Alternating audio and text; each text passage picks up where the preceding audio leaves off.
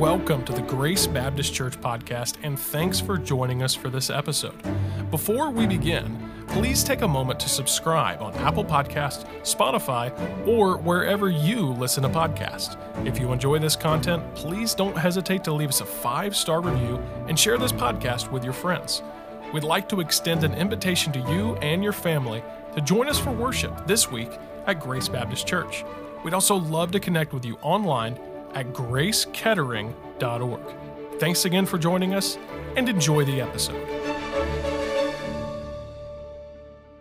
Let's turn to Isaiah chapter number 9, and we'll look here, and then we'll also be in 1 Timothy chapter number 1 and verse number 1. So let's go to Isaiah chapter number 9, and would you stand with me, and let's just give reverence to the Lord. We'd like to start this series and talked last week about there is hope. Jesus calls us to himself. Come unto me, all ye that labor and are heavy laden, and I will give you rest. There is hope in Jesus Christ. And I want us to realize all throughout this month, Jesus is the symbol of hope. And we're going to look at that, study that throughout this month, throughout Scripture.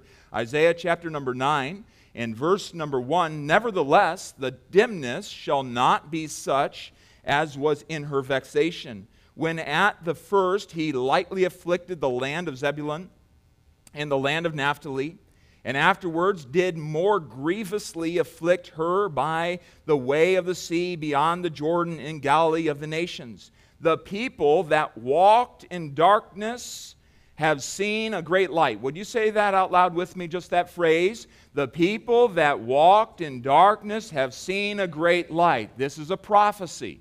This is looking forward. There's dark times in Israel. There's difficult times. They've been away from the Lord.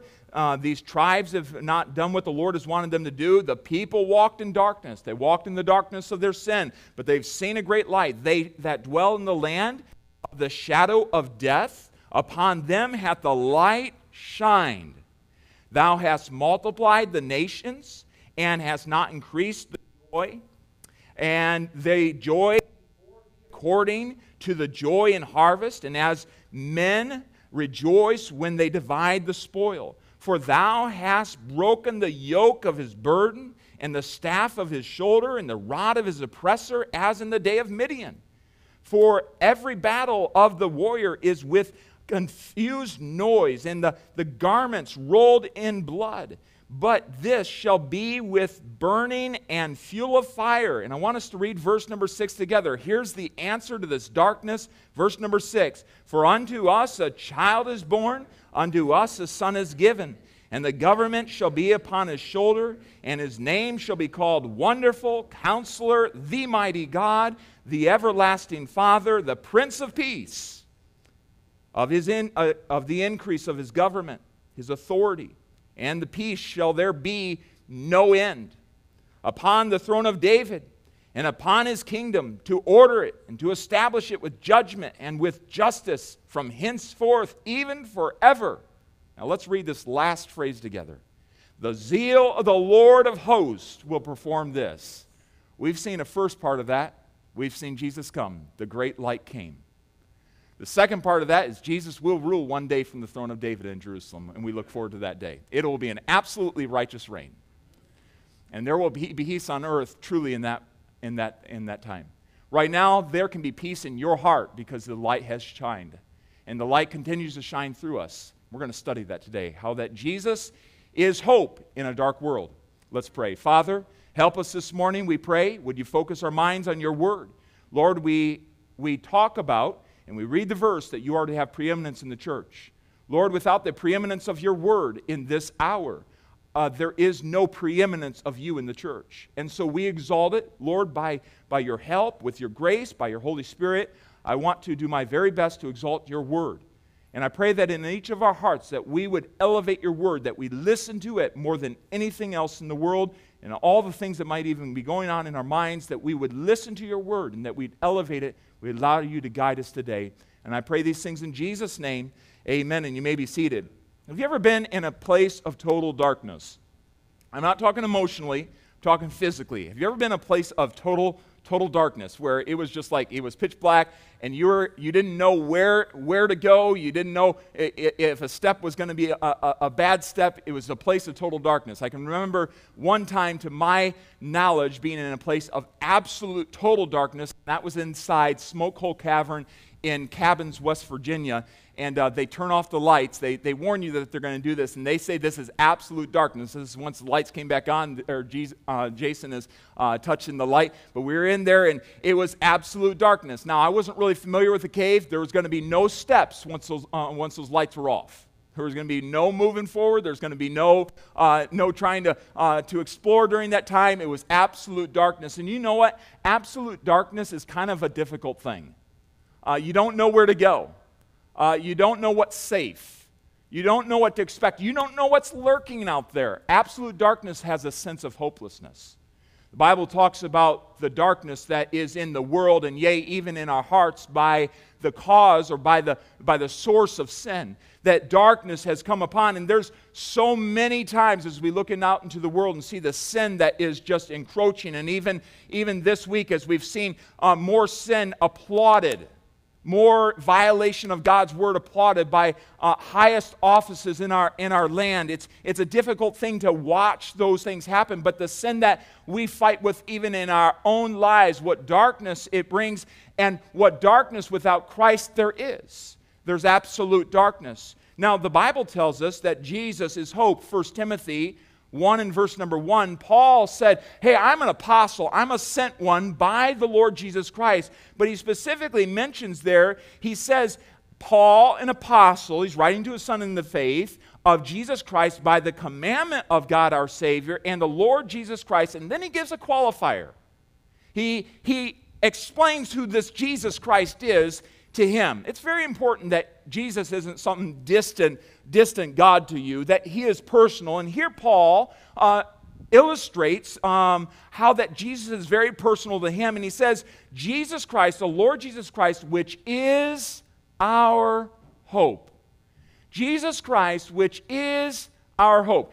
Paul did not say Jesus Christ who gives hope. That would be true. He does give hope. He did not say that Jesus Christ brought hope to the earth. He said that Jesus Christ himself, in his person, in his work, is absolutely hope. He embodies hope. Jesus, friends, is absolutely hope. He is the hope that brings light in this dark world in which we live. There is absolute darkness around us because of sin, but Jesus brings hope. He brings clarity. He brings understanding. He brings the way through. He gives guidance through. If you remember, again, like I mentioned last week, Pilgrim's Progress, remember, Christian was told to put his eye on the light. If you've ever read that, how many of you have read Pilgrim's Progress? Oh, we need to help you all out.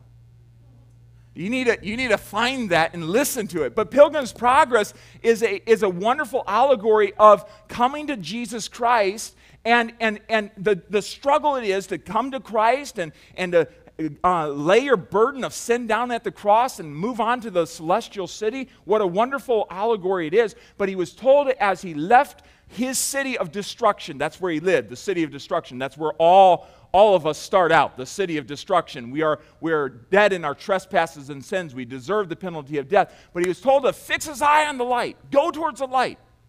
That's exactly right.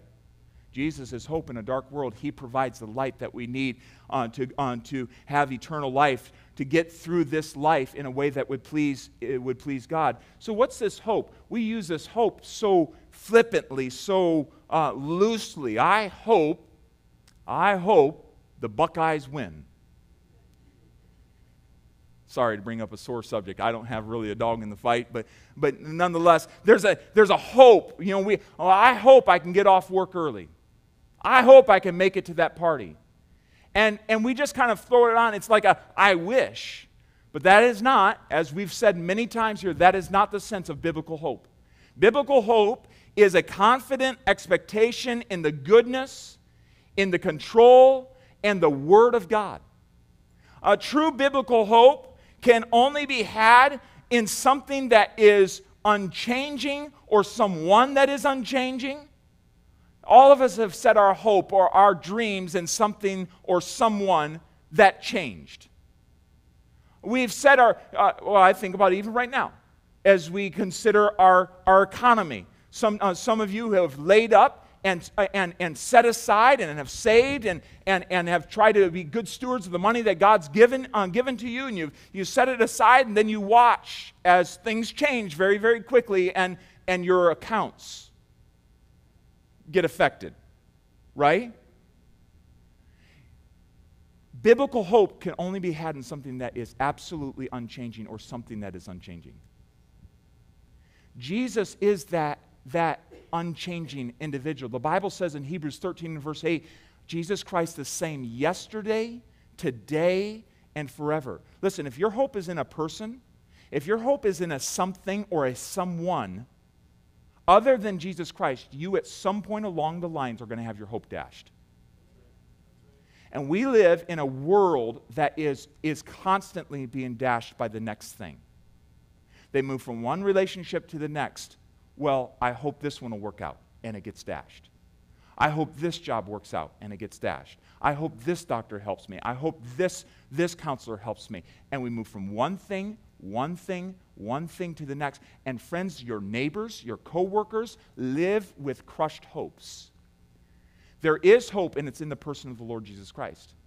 And first, on this Sunday, I want us to see that this hope is that we can have in Christ is because He brought light into a dark world, an unquenchable light, a light that men have tried to put away in the early church. They've tried to squelch the message of this light. They tried to squelch the messengers of this light, and it kept on shining. It kept on getting out. On that day when Jesus was put at the cross and He finally gave up the ghost, Satan thought he had extinguished the light, but no, 3 days later it broke forth in glorious light. What an amazing triumph. And it continues to do that over and over and over again. Jesus promised that He would build His church, and the church on the gates of hell would not prevail against it. Over and over, man tries to squash the light of the Lord Jesus Christ, but he can't. Even the struggles and hurdles that we've seen in getting Bibles to people in an island, God continues to triumph, and His light continues to break forth. Oh, there's no changing in Jesus. Every good and perfect gift comes from above, cometh down from the Father of lights, with whom there is no variableness. There's no waffling. There's no turning. No, not Him. James 1:17 says, neither is there a shadow of turning. There's not even the glimmer that He might turn. There's not even the remote possibility that He might turn. He is the same yesterday, today, and forever. And so let's look at what Jesus brought into this world, in a very dark world, in His time, a very dark world, and how He brought the light in and what He wants to do with that light even today in our lives. Notice the dark world of Jesus' time. Would you do that with me? Isaiah 9 and verse number 2. Isaiah prophesied of this. He said, there is people that are walking in darkness. There's a glorious light coming. There's a great light coming. But there is a darkness that pervades all humanity. I want us to realize Isaiah prophesied this some 700 years before Jesus came to earth. Let that sink in. Let the reality that God knows what's going to happen in the future and told us, and it came to pass, strengthen your faith today, that no matter what you're going through, God will bring you to the other side of the trial. Amen. Trials do have an end. Challenges have an end. We can't see the other side, but God brought them through the darkness. Don't doubt in the night what God showed you in the light. Keep on going through. Keep obeying His word. Continue going forward. And He prophesies, hey, people, you're in darkness now, but there's a great light coming. Now, the fact is, there's always been light in God. There's always been light in His revelation. There's always been a clarity that comes from listening to God, and they had that at that point, but He's referring specifically to the light of the Messiah. And so 700 years ahead, He's prophesying this. And the world in which Jesus finally came into, those 700 years later, was indeed a very dark world. I want us to think about that for a moment. And I take this from the writings of David Schrock, a biblical commentator and writer, and I want us to just consider the matter of the darkness of the world that pervaded at that time.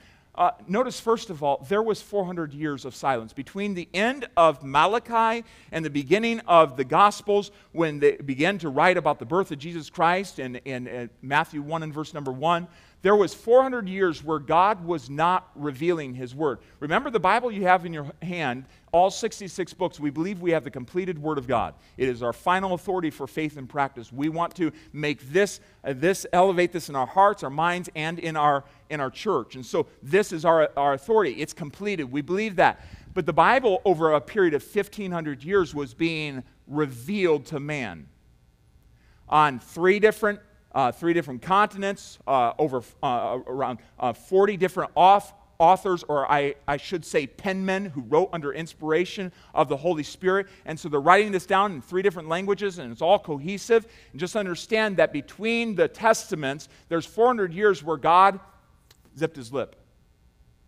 He wasn't revealing Himself to prophets. It was dark. Let me tell you, when God is not speaking in our hearts, when there's silence, that's a very, very dark time. Have you known spiritual darkness before you came to Christ? I don't know where to go. I don't know where an answer is. There's all these churches out there, and I don't know which one to pick. Who has the right? Everyone says they're right, and it's darkness, right? And there was a spiritual darkness at that time. God was not speaking at that time. In fact, Josephus says that the succession of the prophets had failed. There weren't prophets standing up. Maccabees says that they tore down the altars and stored the stones in a convenient place on the temple hill until there should come a prophet to tell them what to do with them. They were dismantling the places of worship. 400 years. How long have we been around as a nation? Not 400 years. And think about that.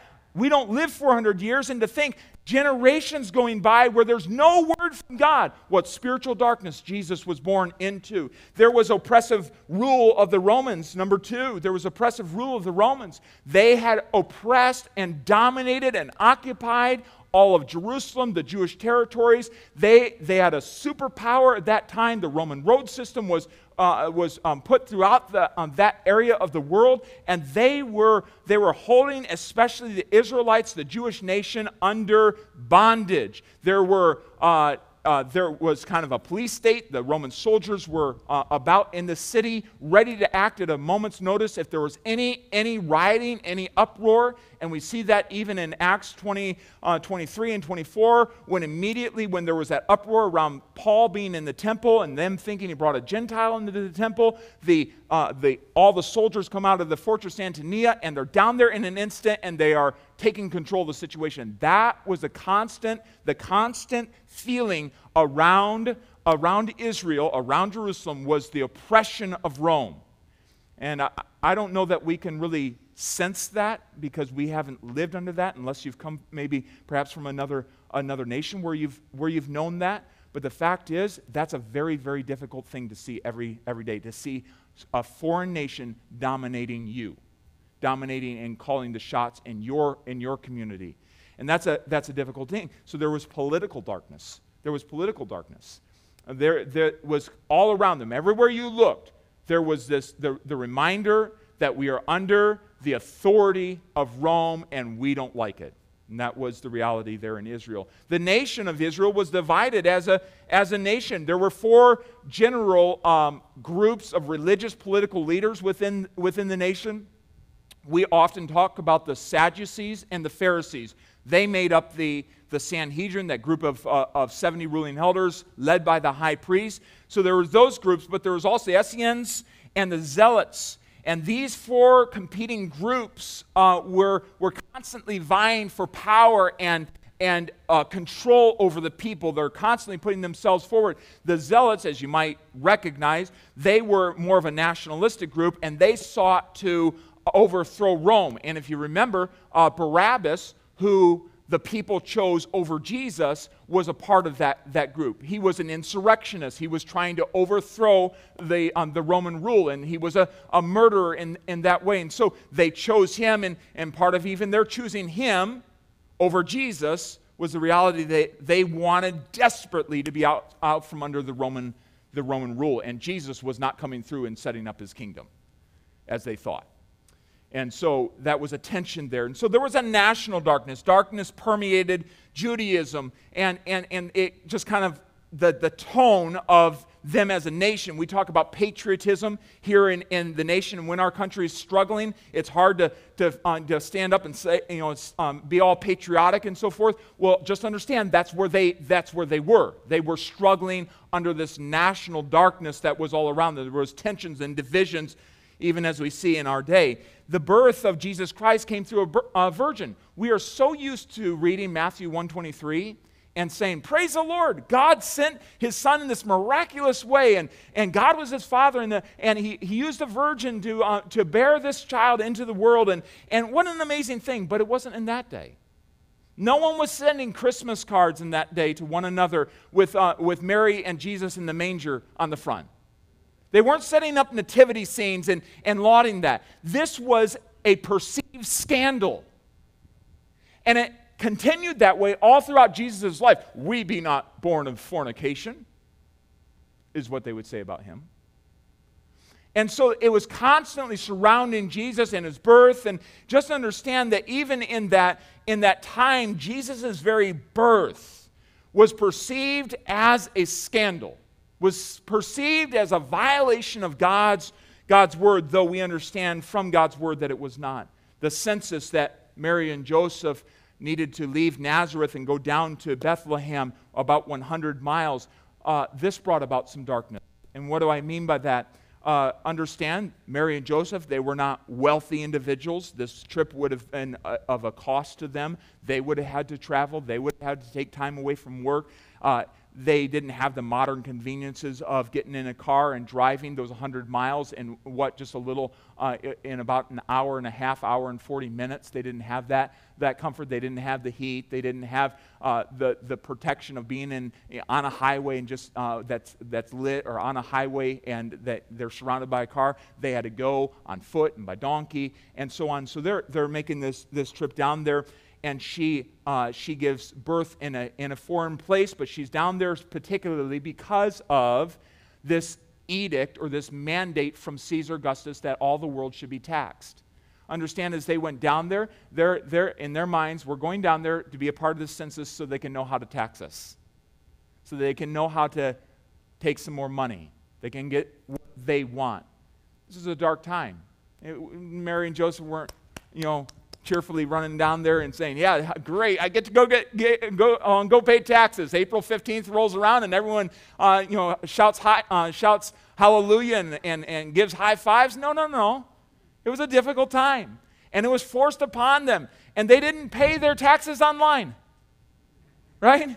They didn't do any of that. They didn't mail it in. They had to go 100 miles away and be a part, and she was 9 months pregnant.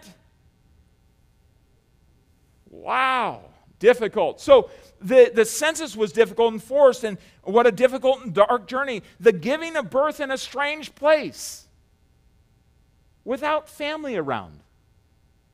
They didn't have the same medical care that we had in this day, and we understand that she was born that Jesus was born in a stable, as we learned last year at the Migdal Adar, at the place where sheep were birthed right there in Jerusalem. It's very interesting. If you go back to Micah, it even foretells where exactly in Bethlehem he would be born, where the temple shepherds were, and they kept their flocks out there just a distance from Jerusalem, and right there in the Migdal Adar where they would normally have a safe place to allow some birth, and also would have the swaddling cloths there that they would use to protect the new little young lambs. But it was an unfamiliar place, and important in that day, mom wasn't there.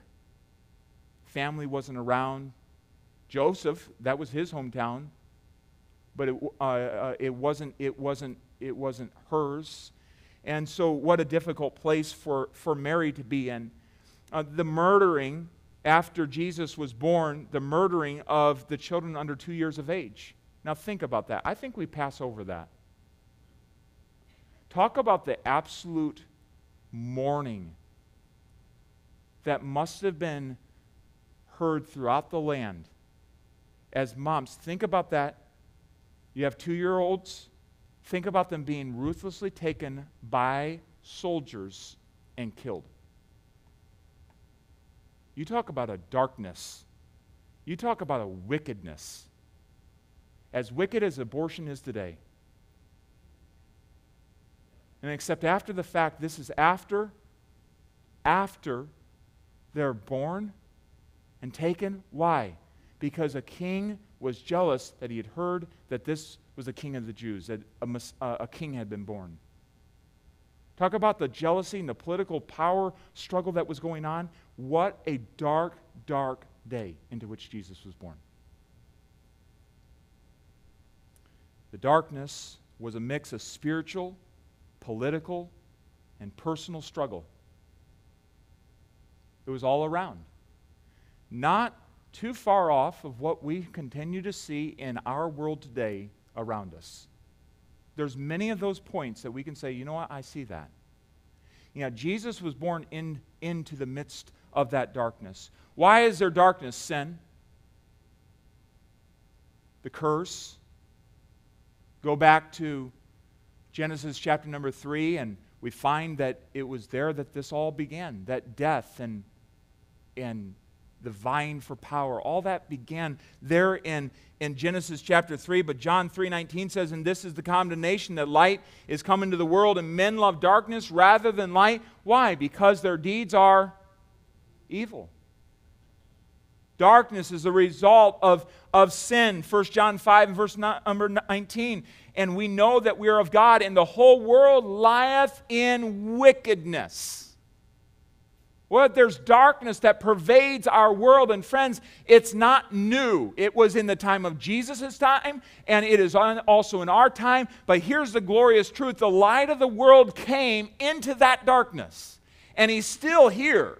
But the light of the world came into that darkness, just as Isaiah prophesied those 700 years before. He prophesied, he said in verse number 2, they that dwell in the shadow of death, upon them hath light shined.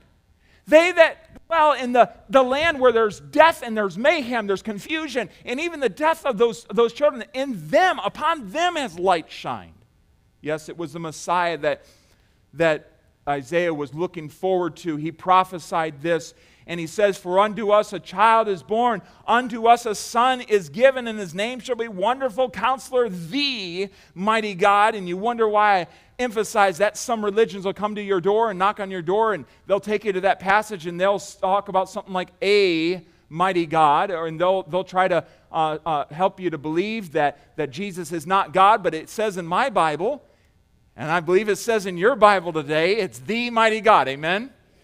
And we believe that Jesus is the God-man and the everlasting Father, the Prince of Peace. And the Lord, by his own zeal, by his own passion, was going to perform this thing. And so Isaiah prophesied it. The light has come into the world. The light will come. What happened a little bit later on? Simeon, he's in the temple waiting there night and day, and he's waiting. He asked God. Simeon, a very devout and godly man in Luke chapter number 2, he asked God, I don't want to die until I see this light. I don't want to die until I see the Messiah come. God heard him. God answered his prayer. By the Spirit of God, he directed him when Mary and Joseph brought Jesus into the temple after his birth sometime. And Simeon declares this, Luke 2 and verse number 32. He declares a light as he looks at Jesus, as he has him in his arms, as he looks at Jesus, a light to lighten the Gentiles, to illuminate the Gentiles, and the glory of thy people Israel. This is him. This is the light. He's here now. A little bit later on, Simeon says, Lord, let thy servant depart in peace, for mine eyes have seen thy salvation. I've seen him.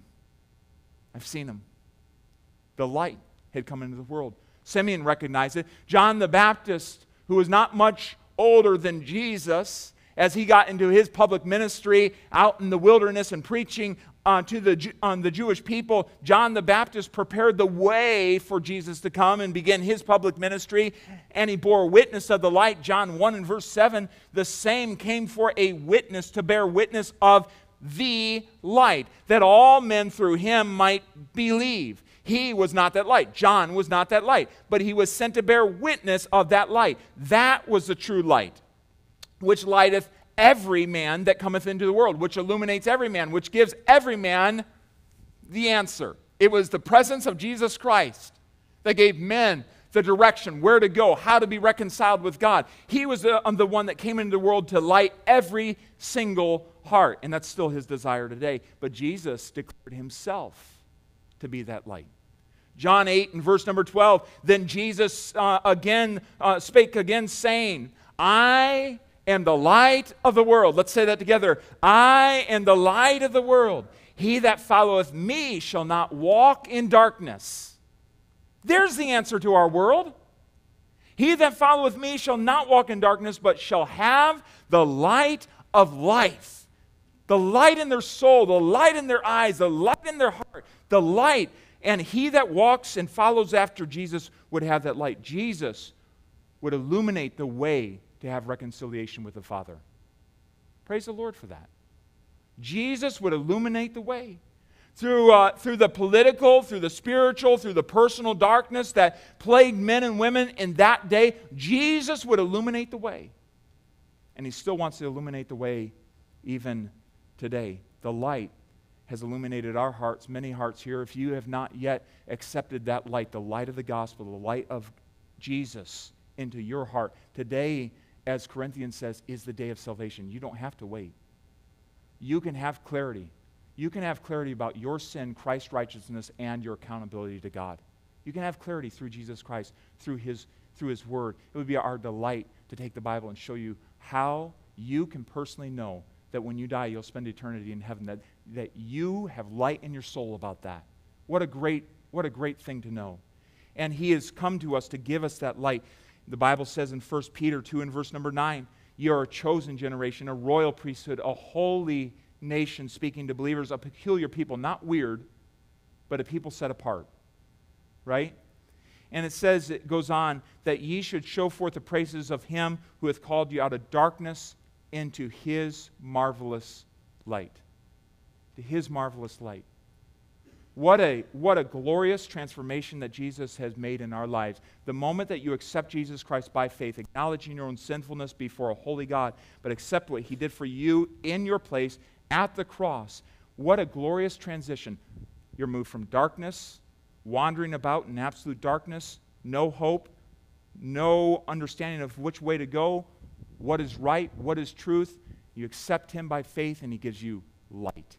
Now, the Bible tells you and I, as people who have accepted the light, Ephesians 5 and verse 8, for we were sometimes darkness, but now are ye light in the Lord, walk as children of light. Say that with me. Walk as children of the light. That means tomorrow and the rest of this day, we are to walk according to what God has shown us, according to what He's revealed to us in His Word. We are to walk as children of the light. We are to walk after Jesus. We are to follow after His steps. We are to pattern our lives after Him. And I just simply ask us and challenge us with that. Are you walking as children of the light? You don't have to walk in darkness. You don't have to do the same things the world does around you. You don't have to follow after the same vain deceits and empty promises that the world does. You can walk as children of the light. And that's a great blessing. That's something that brings us great hope in this day that we live that's so off, so difficult. We can walk as children of the light. And so Jesus came into the world as the light of the world. But I want us to notice one more thing about this, and this personally relates to us. I want us to notice the lights of the world. The lights of the world. What do we mean by that? Well, Jesus is the light. There's one sun, right? The light of the world. We're thankful for that in a physical setting, but Jesus is the light of the world. And I want us to realize, and would you go ahead and turn there with me, Revelation chapter number 1, And I want us to realize, as Jesus is the light of the world, he's illuminated the hearts of men through his message to the gospel, that all must be born again, that sinners can come to him and find full forgiveness of sin by faith and be translated from darkness to light. He's the light of the world. He gives us clarity. You no longer have to say, when you believe on Jesus, you no longer have to say, I wonder where I'll spend eternity. I don't know. I wonder. Oh, I hope so. No, he gives clear light. He gives clear light. There's clear understanding. There's a reality. I know where I'm going. He gives that light. So the light of the world has come into the world, and he's given that to us, but he's left lights in the world. Lights.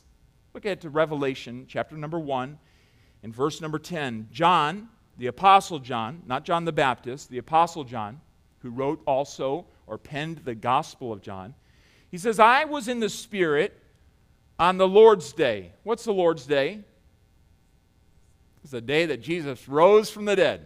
Why do we worship and gather on this day? Because this is the day we celebrate Jesus rising from the dead. The Jewish people worshiped on the Sabbath day, that seventh day. But our seventh day is the Lord's day. It is his day. And that's why we gather in obedience to him, also because we get to. You don't have to gather. We get to gather. Right? We get to be here. We get to gather around the word. And so, and heard behind me a great voice as of a trumpet saying, now in your Bibles, what color are these words? All right. So we know that Jesus is speaking to John. I am Alpha and Omega, the first and the last. And what thou seest, write in a book, and send it unto the 7 churches which are in Asia, unto Ephesus, and unto Smyrna, and unto Pergamos, and unto Thyatira, and unto Sardis, and unto Philadelphia, and unto Laodicea. I want us to just pause and think about what Jesus has just said. Jesus told John to pen something on behalf of Jesus. And he said, I want it to go to the churches. I don't know about you, I'm really thankful that we have the preserved Word of God today. And those churches, though removed by time, there's churches just like us, gatherings just like us, that received a letter to them, penned by John, from Jesus, that he wanted them to hear. And he preserved it so that it would affect us still today, that it would light our path still today. Let's move on, verse number 12. And I turned to see the voice that spake with me.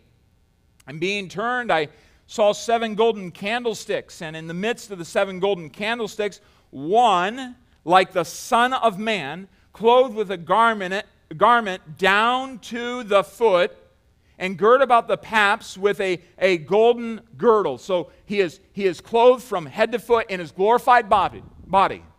There's a pattern of what Jesus is just portraying right there. And so he's clothed in this robe, but also a girdle about him, and he's standing in the midst of the 7 golden candlesticks. Well, what is this? This seems like imagery that's going on. Well, let's advance to verse number 20. And Jesus explains something. By the way, when you don't understand something in Scripture, keep on reading. The Bible is its own best commentary. It does explain itself. There's times we have to sit on that and think about that a little bit more, but here's a perfect example. Keep on reading. Verse number 20, the mystery of the 7 stars which thou sawest in my right hand, and the 7 golden candlesticks. The 7 stars are the angels of the 7 churches. Specifically there, it's referring to the pastors that God has set in those 7 churches, all right? So those pastors are going to receive a letter in Philadelphia, Smyrna, Thyatira, etc. They're going to receive a letter from Jesus, penned by John, specifically to their church. They are responsible for leading the church, and therefore Jesus is going to say something to them that they are going to need to lead the church in. So these letters were going to be written unto those stars, unto those angels, those pastors. It goes on, verse number 20.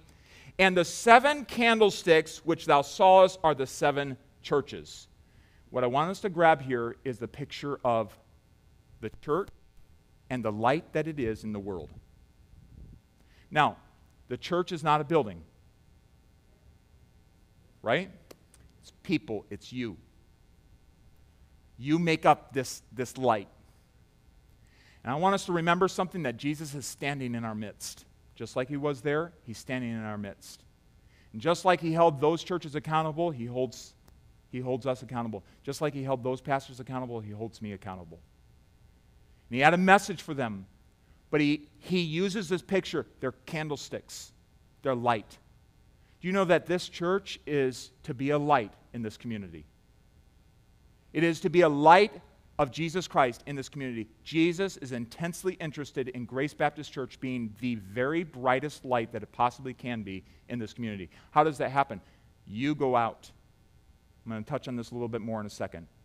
But I want us to see Jesus looks at this, our church, just like those churches, as a candlestick, as a light.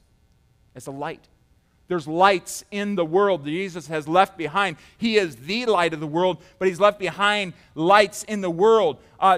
Jesus specifically sends believers to people groups that need light, to cities, to communities, to nations that need light. He specifically is sending, even in our day, those Bibles to Grenada. They need light down there. Amen. He's sending that. He's working all that together, but he has put us here as light. But he also takes from churches just like ours and says, you know what? I need you to go to Africa. I need you to go to Russia. I need you to go to Willoughby. I need you to go across town. I need you to be a light. You say, how so? Acts 26, if you'll turn there. Acts 26 and verse number 14. Paul is talking and giving a record of his life, his testimony, before another ruler. And he says, in reference back to Acts chapter 9, he says here in Acts 26:14, "And when we were fallen to the earth, I heard a voice speaking unto me, saying in the Hebrew tongue, Saul, Saul, why persecutest thou me?" So there's great light that shone from heaven there in Acts chapter 9, knocked Saul off of his creature that he was riding, and he's down on his knees, and so are all the others that are around him because of this great blinding light that blinded him for 3 days. The Bible talks about Jesus and Jesus having light that no man can approach to. I mean, so gloriously bright. So Jesus shows up on the road to Damascus. Saul is not a believer at this point, but now Jesus asks him in his own tongue. Aren't you thankful for that today, that Jesus talks to us in our own tongue? And we've heard a lot about translating the Bible into people's heart language, into their native tongue, and the importance of that. Right here we see that Jesus wants to talk to you in your own tongue. He wants to talk to you so that you can understand. And so here he is, he's saying this, "Why is it hard for thee to kick against the pricks? Isn't it hard to kick against the constant conviction of your soul that this isn't right, that you're doing the wrong thing?" And verse 15, "I, Paul, said, Who art thou, Lord? And he said, I am Jesus, whom thou persecutest." Oh, so he is persecuting Jesus, but he was actually attacking his church. Yes, to attack the church is to persecute Jesus. To hurt the church of Jesus Christ is to hurt Jesus. To disrespect the church of Jesus Christ, to devalue the church of Jesus Christ is to hurt Jesus. And Paul was doing that. And he said, "I am Jesus, whom thou persecutest, but rise and stand upon thy feet, for I have appeared unto thee for this purpose, to make thee a minister and a witness both of these things which thou hast seen," Jesus as the resurrected Lord, "and of those things which I will appear unto thee." I'm going to give you more revelation that you're going to write down. "Delivering thee from the people and from the Gentiles, unto whom now I send thee." And I want us to catch verse number 18. "To open their eyes and turn them from" what? Darkness to light. Jesus is specifically calling upon Paul to help people go from darkness to light. He's sending them to the Gentiles. He goes, "and from the power of Satan, that they may receive the forgiveness of sins and the inheritance among them which are sanctified by faith that is in me." He's saying, "Paul, I don't want you doing this anymore. Believe on me. I have a purpose for you. You're going to help people come from darkness to light." Friends, what a calling. What a privilege to live a life focused on helping people get from darkness to light. Was that only for Paul? No. Jesus called every single believer in the world a light, the light of the world. Matthew 5 and verse number 14, "Ye are the light of the world." Ye are the light of the world. "A city that is set on a hill cannot be hid, Neither did men light a candle and put it under a bushel, but on a candlestick, and it giveth light unto all that are in the house. You can't hide light. Light shines. Light goes where people may not want it to go. Light shines. Listen, if a burglar is coming up on your front step and the security light shines, they can't control that light. It just shines and it illuminates the darkness. Friends, that is the same with what Jesus has done with you. He's left you in this world to be a light in the darkness.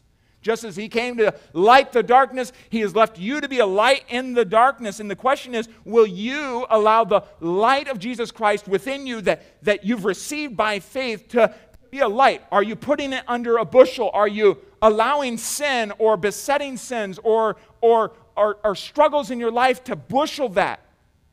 Or you have the light lifted high and brightly so everyone can see. This little light of mine, I'm going to let it shine.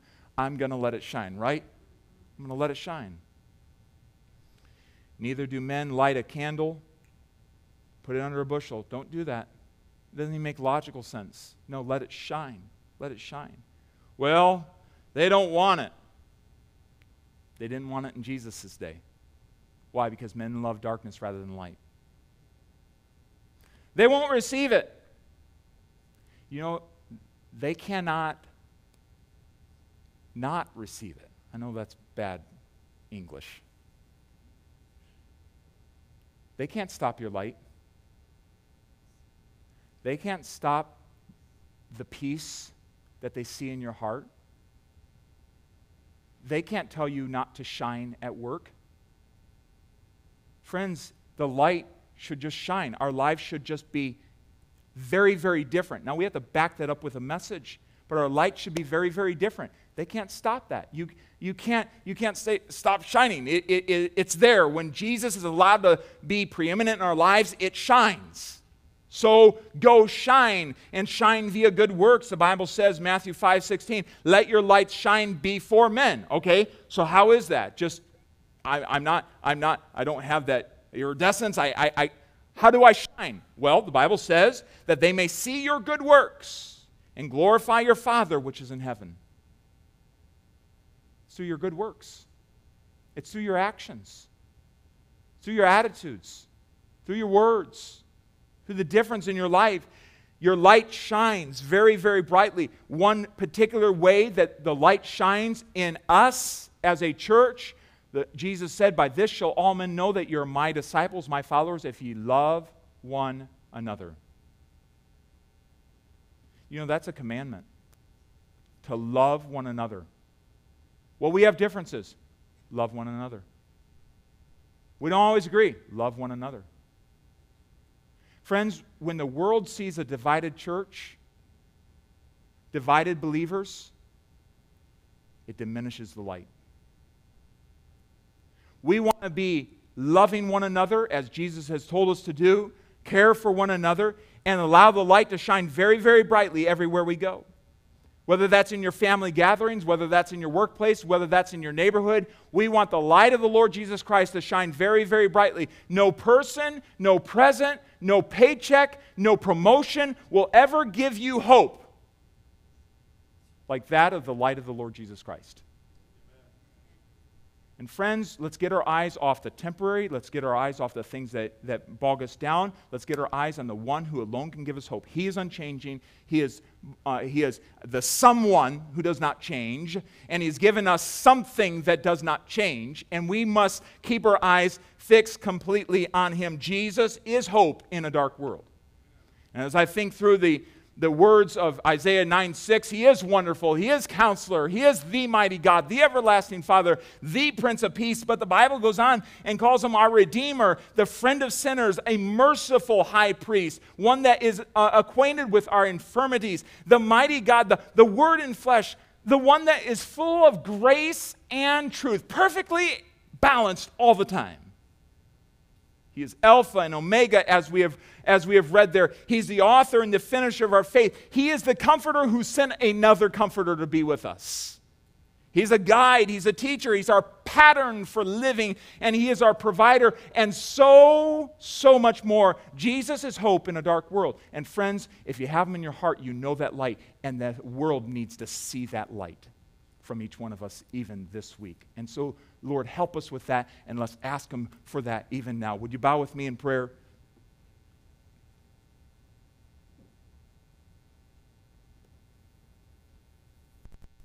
Darkness brings dread. Light brings hope. If you're here today and you don't know Jesus Christ as your personal Savior, I want to encourage you to receive Jesus Christ by faith today. I want to ask if that's the case with you, do you know for certain right now that if you were to die today, 5 years from now, do you have certainty in your heart? Do you have confidence in your heart and assurance that you'd spend eternity in heaven with Jesus Christ, that you'd be with Jesus Christ, that your sins are forgiven? You've trusted in Jesus Christ in that way. You say, yes, Pastor, I am certain of that, not because of me, but because of placing faith in Jesus Christ. Would you just give a testimony with lifting up your hand this morning to that? Amen. So many hands, and I appreciate that, and praise the Lord for being a part of a gathering of believers. If you're not able to raise your hand, I'd like to encourage you to receive Jesus Christ. Receive that light. Yes, you need to admit, the Bible says, for all have sinned and come short of the glory of God. You've fallen short of His standard of perfection. You need to admit that. You need to admit that you are a sinner that does deserve the wages of sin, which is death, according to Romans 6:23. It says, the wages of sin is death, but the gift of God is eternal life through Jesus Christ our Lord. God doesn't tell us the bad news and leave us there. He also gives us the good news, which is the gift of God, what He's offering you through the person of Jesus Christ. Have you received that by faith today? Have you received that at some point in your life? Have you called out to Him? The Bible says, for whosoever shall call upon the name of the Lord shall be saved. Have you called out to Him? I wonder, is there anyone here this morning? No one's looking around, but you say, Pastor, I've not yet done that. I've not yet trusted in Jesus Christ, but today I'd like to do that. Is there anyone? I will not point you out, but is there anyone here like that? That's the need that you have in your heart this morning. That's you before the Lord. Is anyone like that? Would you just put your hand up and put it back down? Love to pray for you. Again, I wouldn't point you out. Love to help you. I believe I'm speaking to mostly believers then. And I want to encourage you as believers, would you fix your eyes on true hope? He brought light into this world. He's illuminated your heart through the message of the gospel, but would you fix your eyes today and this week on Him? There's so many distractions, there's burdens, there's problems that surround all of our lives, but would you fix your eyes on Him? Would you trust in Him alone? Would you pray a simple prayer like this? Father, I've been looking to many someones and some things that have dashed my hopes over and over again. But today, I'm just reminded that I need to fix my eyes on You. And You allow the light of Your Word to guide me. Maybe you pray something like that. I'm going to pray and then give an opportunity for us just to silently kneel here at the altar or at your seat and to talk to the Lord about these things in specific. Father, thank You that Jesus is the light of the world. Thank You for the light that You've given to us through Your Word even today. And I pray for every person here, no matter the problems that they're facing, that they would remove their eyes from the someones or the some things that will not give hope and put them on the someone that alone is hope. And that's You. And we thank You for that. We give You praise for that. We ask that You'd help us just to communicate with You, settle these things in our heart before we leave. In Jesus' name, amen. With your heads bowed, let's stand to our feet. Just in silence this morning, would you find a place to pray? Find a place to kneel before the Lord if you're physically able to. Come to the altar here and pray. Let's just seek the Lord for a few moments here. Set your eyes on Jesus, who is hope. Thank you for listening to this podcast. To learn more about Grace Baptist or how to have eternal life, visit GraceKettering.org. And remember, you are always welcome at Grace Baptist Church.